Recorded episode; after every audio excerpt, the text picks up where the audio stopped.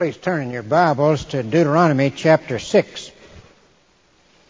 We've been uh, speaking on the family for this month, and we uh, have one more in the series after today. Uh, some of this is part of our Family for the Father emphasis, and next Sunday on the twenty-seventh, uh, we'll challenge you all to be involved in that Family for the Father program, where as part of training your family and reaching out to other families, you may wish to make uh, something of a, a commitment to trust the Lord to use you to bring a family into the church uh, next year, uh, where your family can influence another family, or you as an individual can influence another family.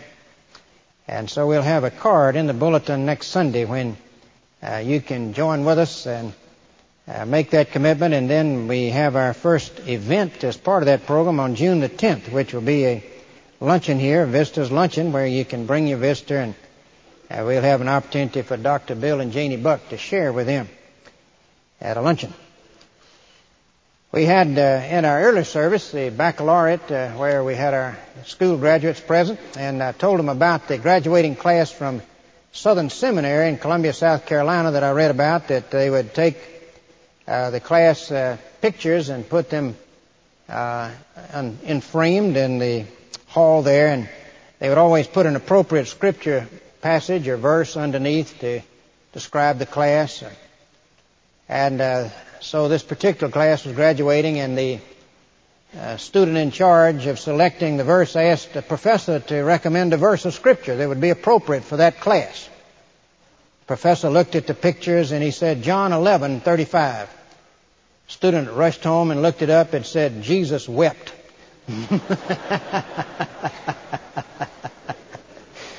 well, uh, we want to think about uh, parenting today, and uh, also the child's responsibility. Someone said uh, America's true wealth is its parents. We normally say it's its children, but think about it. America's true wealth is its parents.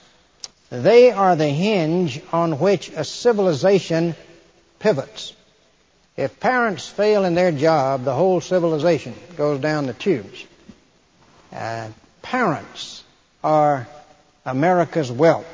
Let me illustrate that with the example of two parents. One, Orel Hershiser, the other, Pete Rose, both professional baseball players of outstanding fame and ability.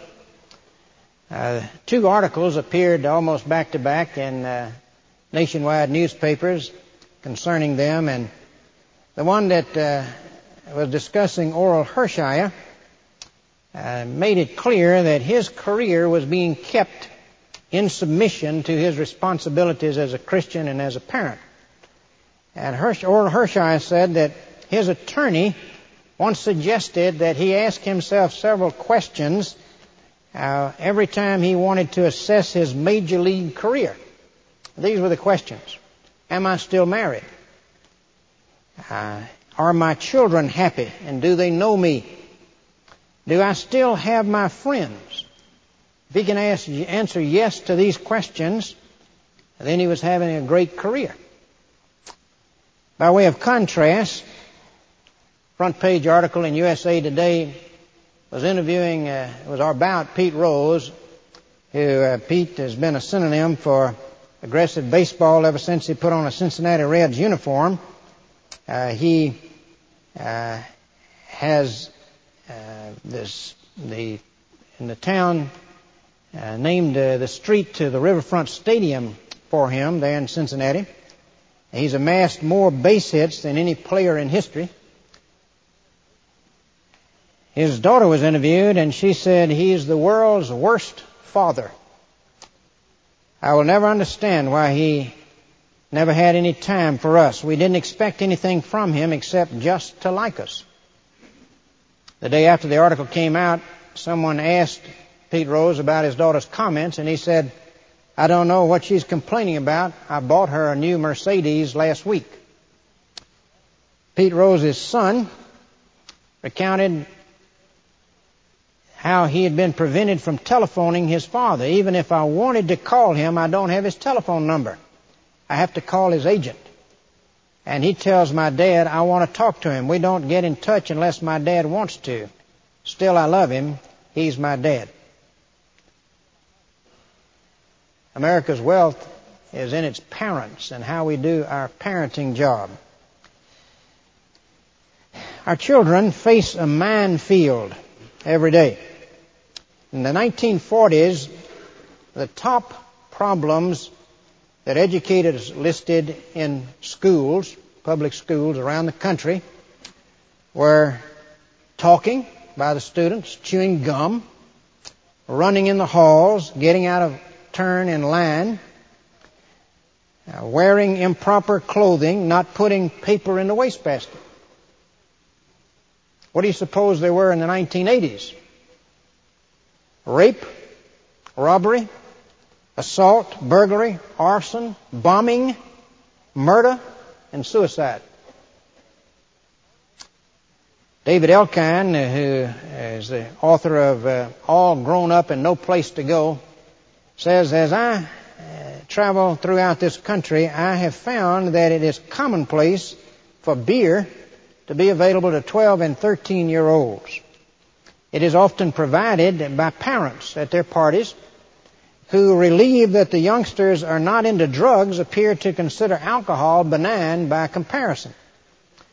It says sexual activity, at least among teenage girls, has more than tripled in the last two decades, in contrast to the nineteen sixties, when only about ten percent of teenage girls were sexually active. More than fifty percent are today. Among young women who are sexually active, four out of ten uh, will become pregnant before they leave their teens. Well, the responsibility for the home is set forth here in Deuteronomy six.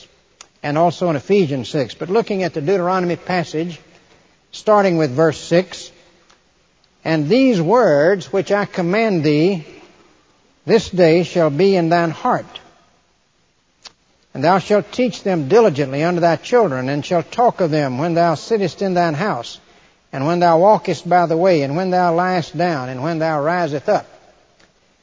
Thou shalt bind them for a sign upon thine hand, and they shall be as frontlets between thine eyes, and thou shalt write them upon the post of thy house and on their, thy gates. The parent's responsibility. Notice the responsibility first for a parent to have a personal relationship with God. These words that I command thee this day shall be in thine heart, says God. If you've got them in your heart, that means you have taken this thing to heart. You have uh, committed your life to God. Today we'd say you've become a genuine Christian. You have truly repented. You've realized that uh, you have rebelled against God and that you're a sinner before a holy God. And you have faced up to the seriousness of that, the folly of that, and you have come and surrendered your will to Him so that you have a master. You're not your own master. And you have believed the claim of Jesus to be the Son of God, who died in your stead, paying for your sin. And you're trusting in Him to forgive you as a gift. And your life has changed. Now, if you've done all that and your life has changed, you haven't done all that. A real commitment to Christ produces real change. A profound change came in my life, in the way I think, the way I choose, the way I behave, my goals. That happens to every person who becomes a genuine Christian. Now, these words shall be in thine heart. You know, many parents are so hypocritical before their children that they discredit whatever they're trying to teach their children about God. You've got to model the Christian life. A survey was taken of eighteen hundred youth at a youth congress. And one of the highest reasons given for rejecting the Christian faith was the poor uh, Christian role models in their home. And by way of contrast, here's a little poem. It's entitled, By Your Example. I saw you stand bravely through the years and saw no sign of senseless fears. I saw you stand quietly through the stress and saw no glimpse of bitterness. I saw you stand prayerfully in grief and saw no sign of unbelief. Though you spoke well, of Jesus Christ, I caught your faith by watching your life. That's the way it normally works. Modeling the Christian life would mean uh, spending time with God. Do your, do your children see you on your knees before God? Do your children see you with the Bible open and you feeding your heart on the Word of God? Uh, it would mean keeping the Sabbath, uh, giving priority to church and Sunday school. You know, uh, when I was growing up, there was no question of whether we were going to church on Sunday. There might have been a question of whether the sun was coming up, but there was no question of whether we were going to church on Sunday. And if I was sick, they saw to it that I was sick after church as well as during church. Giving generously would be part of modeling, wouldn't it? What about our commitment of our resources, time and money to the work of the Lord? Our children see that. Teaching them to give. Reaching out evangelistically. Uh, do our children see us seeking to do that? Concerned about the souls of others, trying to win them to Christ. I remember when uh, one time Barbara brought a young man home that she'd met at the coffee house she used to run, and she wanted me to share the gospel with him, and so I was trying to ease into it tactfully. And one of the children, I think it was uh, Nita or Peggy, was tugging on my sleeve, and and I kept trying to put her aside a minute. She said, "Daddy, Daddy." I said, "What, sweetie?" "Does he know Jesus?" "I don't know, do you?" Well, they knew what it was all about. They knew uh, we were concerned that people come to know Christ. Um, obeying God. Do they see us obeying God? Do they see us being consistent in word and life? And when we fail, acknowledging it. Kids, I did wrong. I want to ask your forgiveness. I've asked God's forgiveness. Now I want to ask your forgiveness. Do they see us exhibiting the fruit of the Spirit? Love, joy, peace, long-suffering, gentleness, meekness, faith, self-control. Or do they see us flying off the handle, losing our temper, uh, being critical of everyone? When Christian youth are asked, "What did your parents do right?" what comes out is, they lived the Christian life before me. They were consistent in their Christian convictions. Paul and Richard Meyer of the Minirth Meyer Clinic in Dallas, in their book Family Foundation, say seven elements they consider critical in the home are: first, a spiritual base; second, genuine love; third, gut-level communication; fourth, discipline; fifth, consistency; six, setting the example; and seven, proper leadership roles in the family. We need to be explicit about our own values. A mother found a copy of Playboy magazine under her son's mattress. She was shocked. Teenage son. Told his father, and his father got his son aside and approached it something like this. He said, "I understand you're trying to catch up on your sex education by reading Playboy." "Well, let me tell you why I don't read Playboy, why I decided not to do that, to read magazines like that." And uh, he went on to state his values in a positive manner. The son was free to listen, and he saw how his father sought to combat the ever-present sexual temptation that all of us are surrounded with. Convey your values. Model the joy of the Christian life. Do our kids get the idea that Christianity is dull and boring or the greatest thing in the world? Uh, children... I love fun, and our homes should be fun-filled places. And, you know, some of you really challenged me on that. You just determined that uh, growing up with your kids, they were going to have fun, good, wholesome fun. And you went out of your way to make your families that way. The responsibility to model this, to have it as personal and then uh, to model it for the kids. The responsibility to teach and train your children for the Lord. Verse seven, "Thou shalt teach them diligently unto thy children." Teach them these commandments. Teach them God's word and God's ways. You know, from birth to age eighteen, the child has ninety-six thousand waking hours. How many of those hours will be spent in Sunday school? We can't, we can't shuffle this off to the Sunday school or to the Christian school. They'll spend about three hundred ninety hours in Sunday school instruction in that period of time. They'll spend fifteen thousand hours before the television. We can't shift this off. The school and the church can help us, uh, Christian school and the Sunday school and so on, but basically it's our responsibility. It must be done diligently. Teach them the Word of God. Read the great Bible stories to them. Uh, David and Goliath, uh, Daniel in the lion's den, Shadrach, Meshach, and Abednego, and on and on. Uh, they're wonderful stories. Teach them key verses of Scripture to memorize and to say and to build their lives around. Teach them to pray.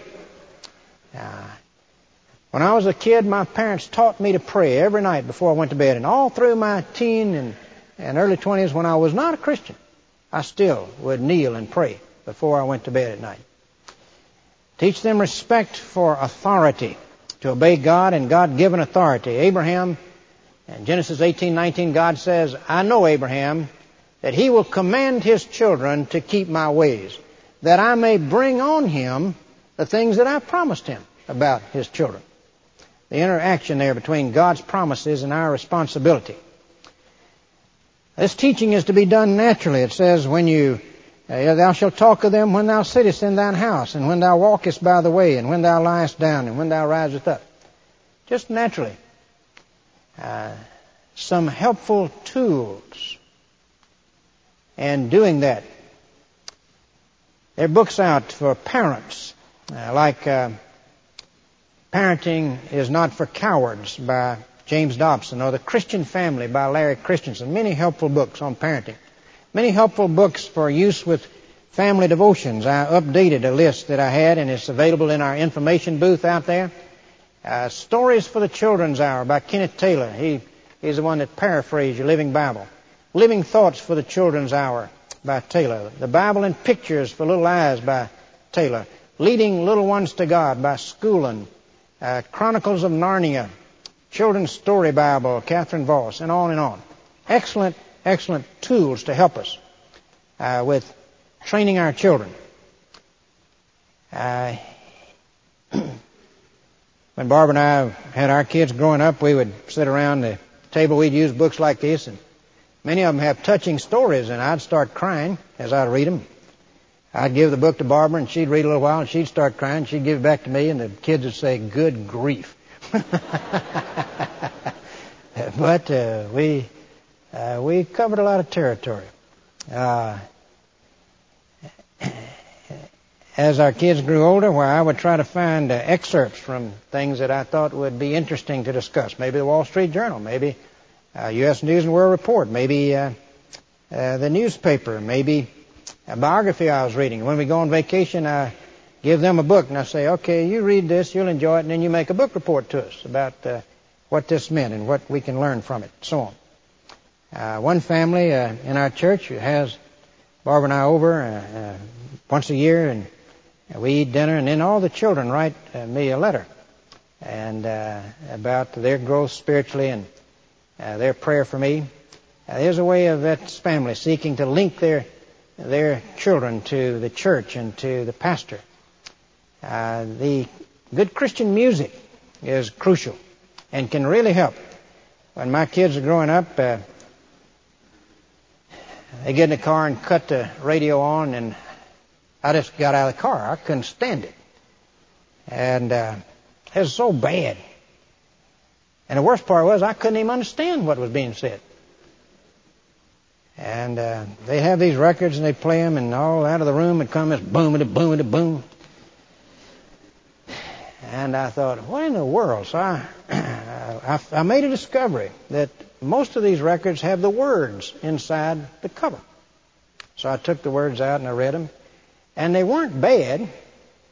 They just were sorry. Junk. I couldn't make a moral issue out of it. I just didn't like it. What do you do when you can't make a moral issue and you just don't like something? They said, Daddy, you're old-fashioned. Well, I am. I tried to embarrass him. Got in the car one day, and one of these bebop things was on. Do-do-do-do-do. And uh, we were all going to McDonald's, so when we got into McDonald's, the same music was playing, and I went, I do-do-do-do-do-do. They said, Daddy, quit that! But that didn't work. So uh, I noticed that they liked Amy Grant and Sandy Patty, along with all this other junk. And so every occasion that came along, a Christmas, a birthday, or something, I made it a habit to give them a Sandy Patty or an Amy Grant record. And pretty soon I noticed that their tastes began to change. And I didn't hear the other and heard this. It's real important what they listen to. Crucial. Christian camp can help us. Christian school can help us. Um, all of these can help. We've got to pray, pray, pray that the Word of God will penetrate to our children's hearts. Except the Lord build the house, they labor in vain that build it. Responsibility to teach, the responsibility to discipline your children. Uh, in Ephesians chapter six, verse four, Paul says, Fathers, raise your children in the nurture and discipline, or the nurture and admonition of the Lord. Admonish them. Discipline them. In Proverbs twenty-two fifteen, foolishness is bound up in the heart of a child, but the rod of correction shall drive it far from him. Proverbs twenty-nine seventeen, correct thy son, and he shall give thee rest. Yea, he shall give delight unto thy soul. David failed to do that. You read about Adonijah, his son, who sought to steal David's kingdom in David's old age, rebelled against his father. And a very significant comment is made in First Kings chapter one, verse six, about Adonijah and David's relation. It says, his father had not displeased him at any time in saying, Why hast thou done so? Never admonished him, never challenged any of his actions. Dobson tells of an interesting case of discipline where a young man, a young boy who is real rebellious and giving his mother's fits, uh, had to go to the dentist. He didn't want to go, and he comes in ready for battle. Uh, get in the chair, young man, said the doctor. No chance, replied the boy. Son, I told you to climb onto the chair, and that's what I intend for you to do, said the dentist. Robert glared at his opponent for a moment and then replied, If you make me get in the chair, I'll take off all my clothes. Son, take them off. The boy forthwith removed his shirt, undershirt, shoes, and socks, and then looked up in defiance. All right, son, now get in the chair. You didn't hear me, sputtered Robert. I said, if you made me get on that chair, I will take off all my clothes. Son, take them off. Robert proceeded to remove his pants and his shorts, finally standing totally naked before the dentist and his assistant.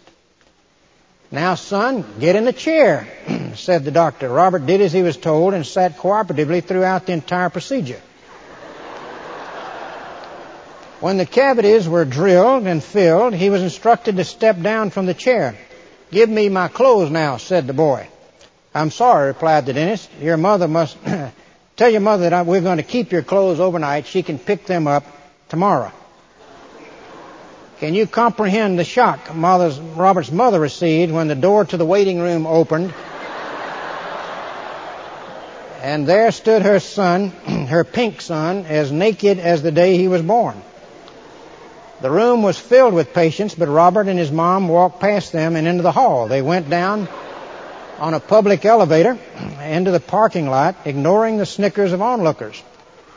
The next day, Robert's mother returned to retrieve his clothes and asked to have a word with the dentist.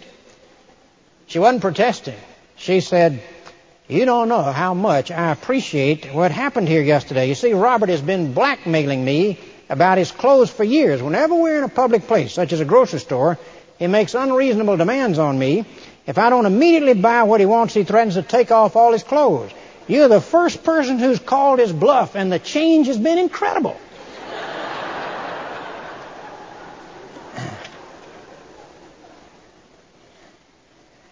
Discipline needs to be done with uh, love, without anger or abuse. Uh, there's a difference between gentleness and firmness and hostility and firmness. Parents need to be sure that a child is guilty before they proceed to discipline. You've heard the one about the little boy who had been using some bad words, and he was supposed to go to a birthday party down the road. And uh, as he's getting ready to go out the door, his mother says, "Jimmy, I've already told Miss Smith that if you use any bad words, to send you home immediately. And if she does, Buster, you've had it." Fifteen minutes, he's back. He comes in the door, and she grabs him, starts wailing him. Finally gets through, and she said, "What did you say down there?" He said, "I didn't say nothing. That party's not till next Saturday."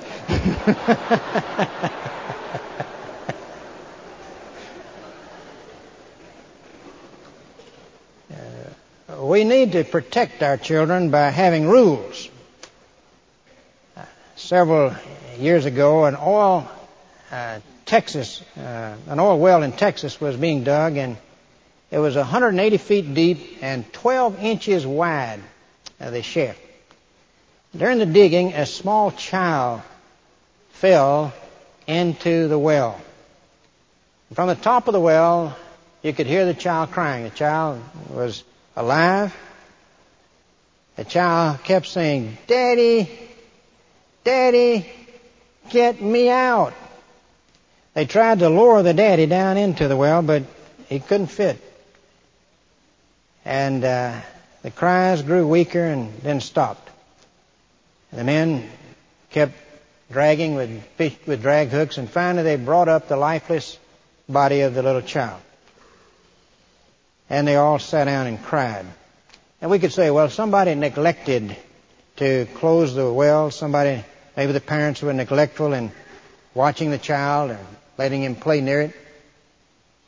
But you know, something even more tragic takes place every day in our midst, where we let children play around the pit of sin. And uh, the fall is oh so tragic.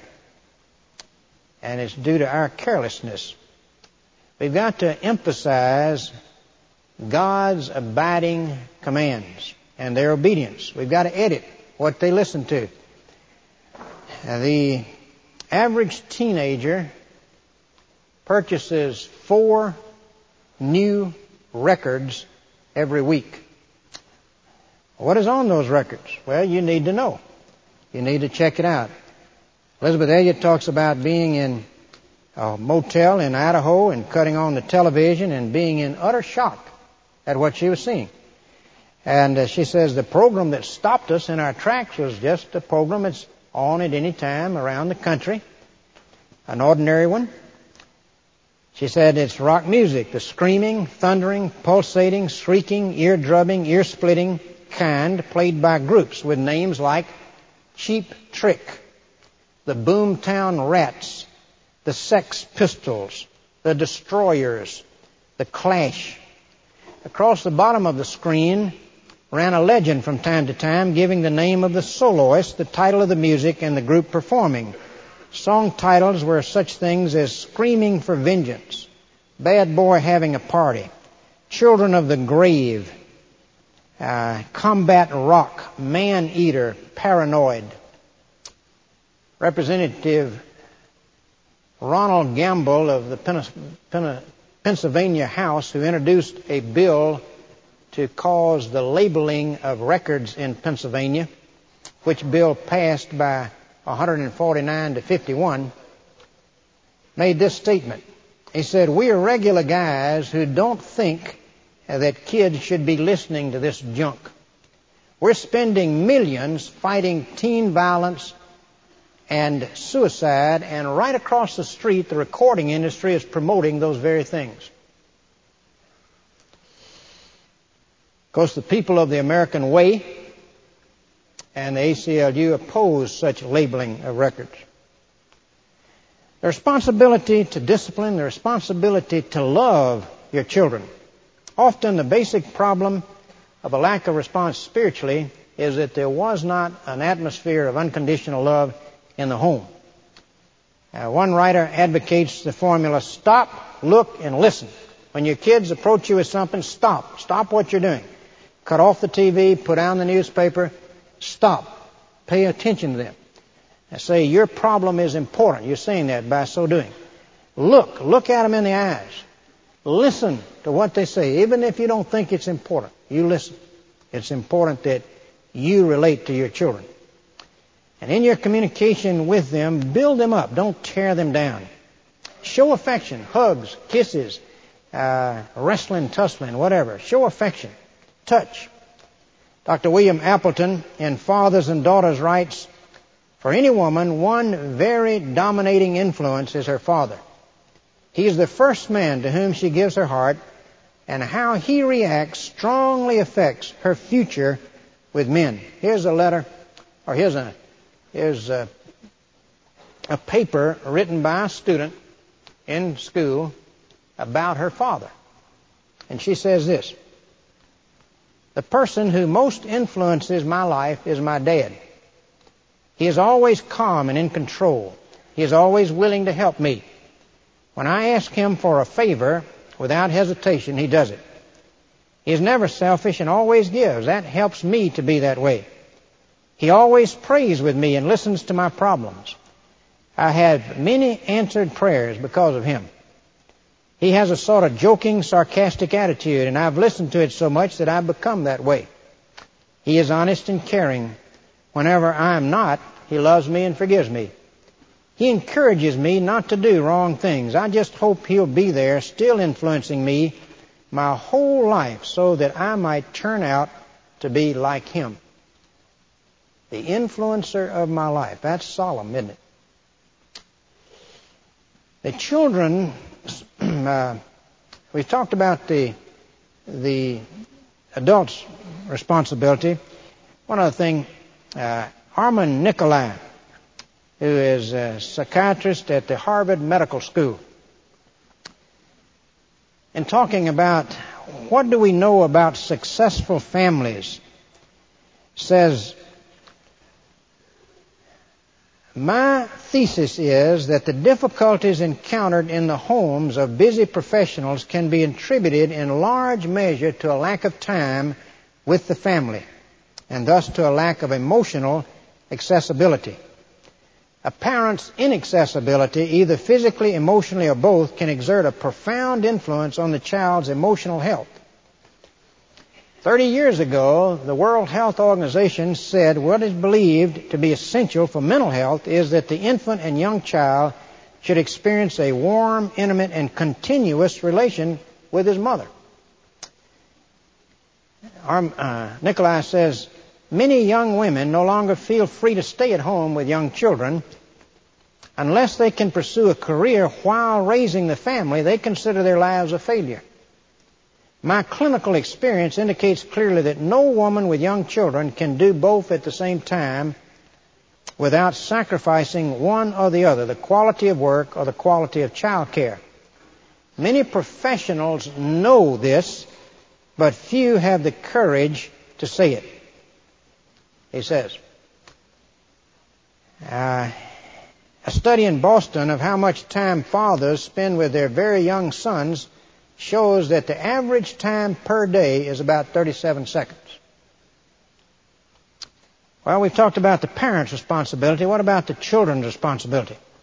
In Ephesians six, it says, children, obey your parents in the Lord. Obey. It says, children, honor your parents. The second, the uh, fifth commandment there. And uh, then the responsibility to love their parents. A father writes this. Father in our church, he says, there's no material thing my child can give me that means as much as his or her spontaneous caring and love. Not love and affection that is asked for or demanded, but love and affection that is given willingly and automatically with no strings attached. I'm not talking about the big hug I get when my kid opens his Christmas present. I'm talking about the big hug I get when I haven't done anything. The one I get for no reason at all except that he loves me and is willing to show me that love. Anita wrote me a little card just a year or so back Daddy, there's never a day that goes by that I don't thank God for you and Mama. You really will never know how thankful I am for you and how much I love you. I respect your opinion and your advice more than any other person in the whole world. I feel like sometimes I don't tell you how much I love you, so I just wanted to remind you. Thanks for the way you faithfully pray for me. That means so much to me. I'm so glad God gave me to you. I love you. Uh, parents need that, just like children need that. Patrick Henry said that he disposed, this was in his will, he says, I've disposed of all my personal property and left it to my family. There's one other thing I wish that I could give my family, faith in Jesus Christ. He said, if I could give them that and didn't give them anything else, they'd be rich. And if I gave them everything else in the world and didn't give them that, they'd be poor. Well, we really can't give our faith to our children. God has to bring them to faith. But God uses means, and one of the great means He uses is these very things we've been talking about here. Let's let that cry haunt us. Daddy, get me out. Daddy, get me out. Nikolai says, as I read the Scripture, the thing that strikes me is that the Creator is singularly unimpressed by what most of us give our highest priority to. He said, I'd like to make a few recommendations that we give relationships within our family as the highest priority. Next to God. That we uh, schedule time out of each day with the family, and if possible, schedule time with each individual, some individual time with each one. And that we give consideration not only to economic and emotional provision, but also to their spiritual needs.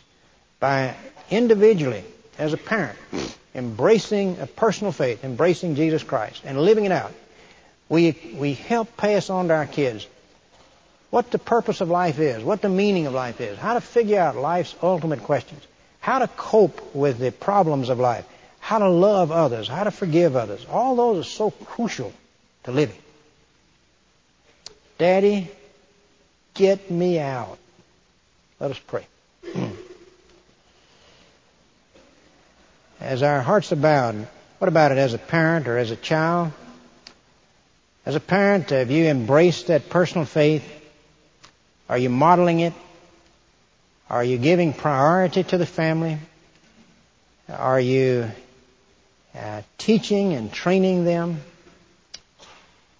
What about as youngsters? Are you obeying your parents? Have you embraced Jesus Christ, put your faith in Him?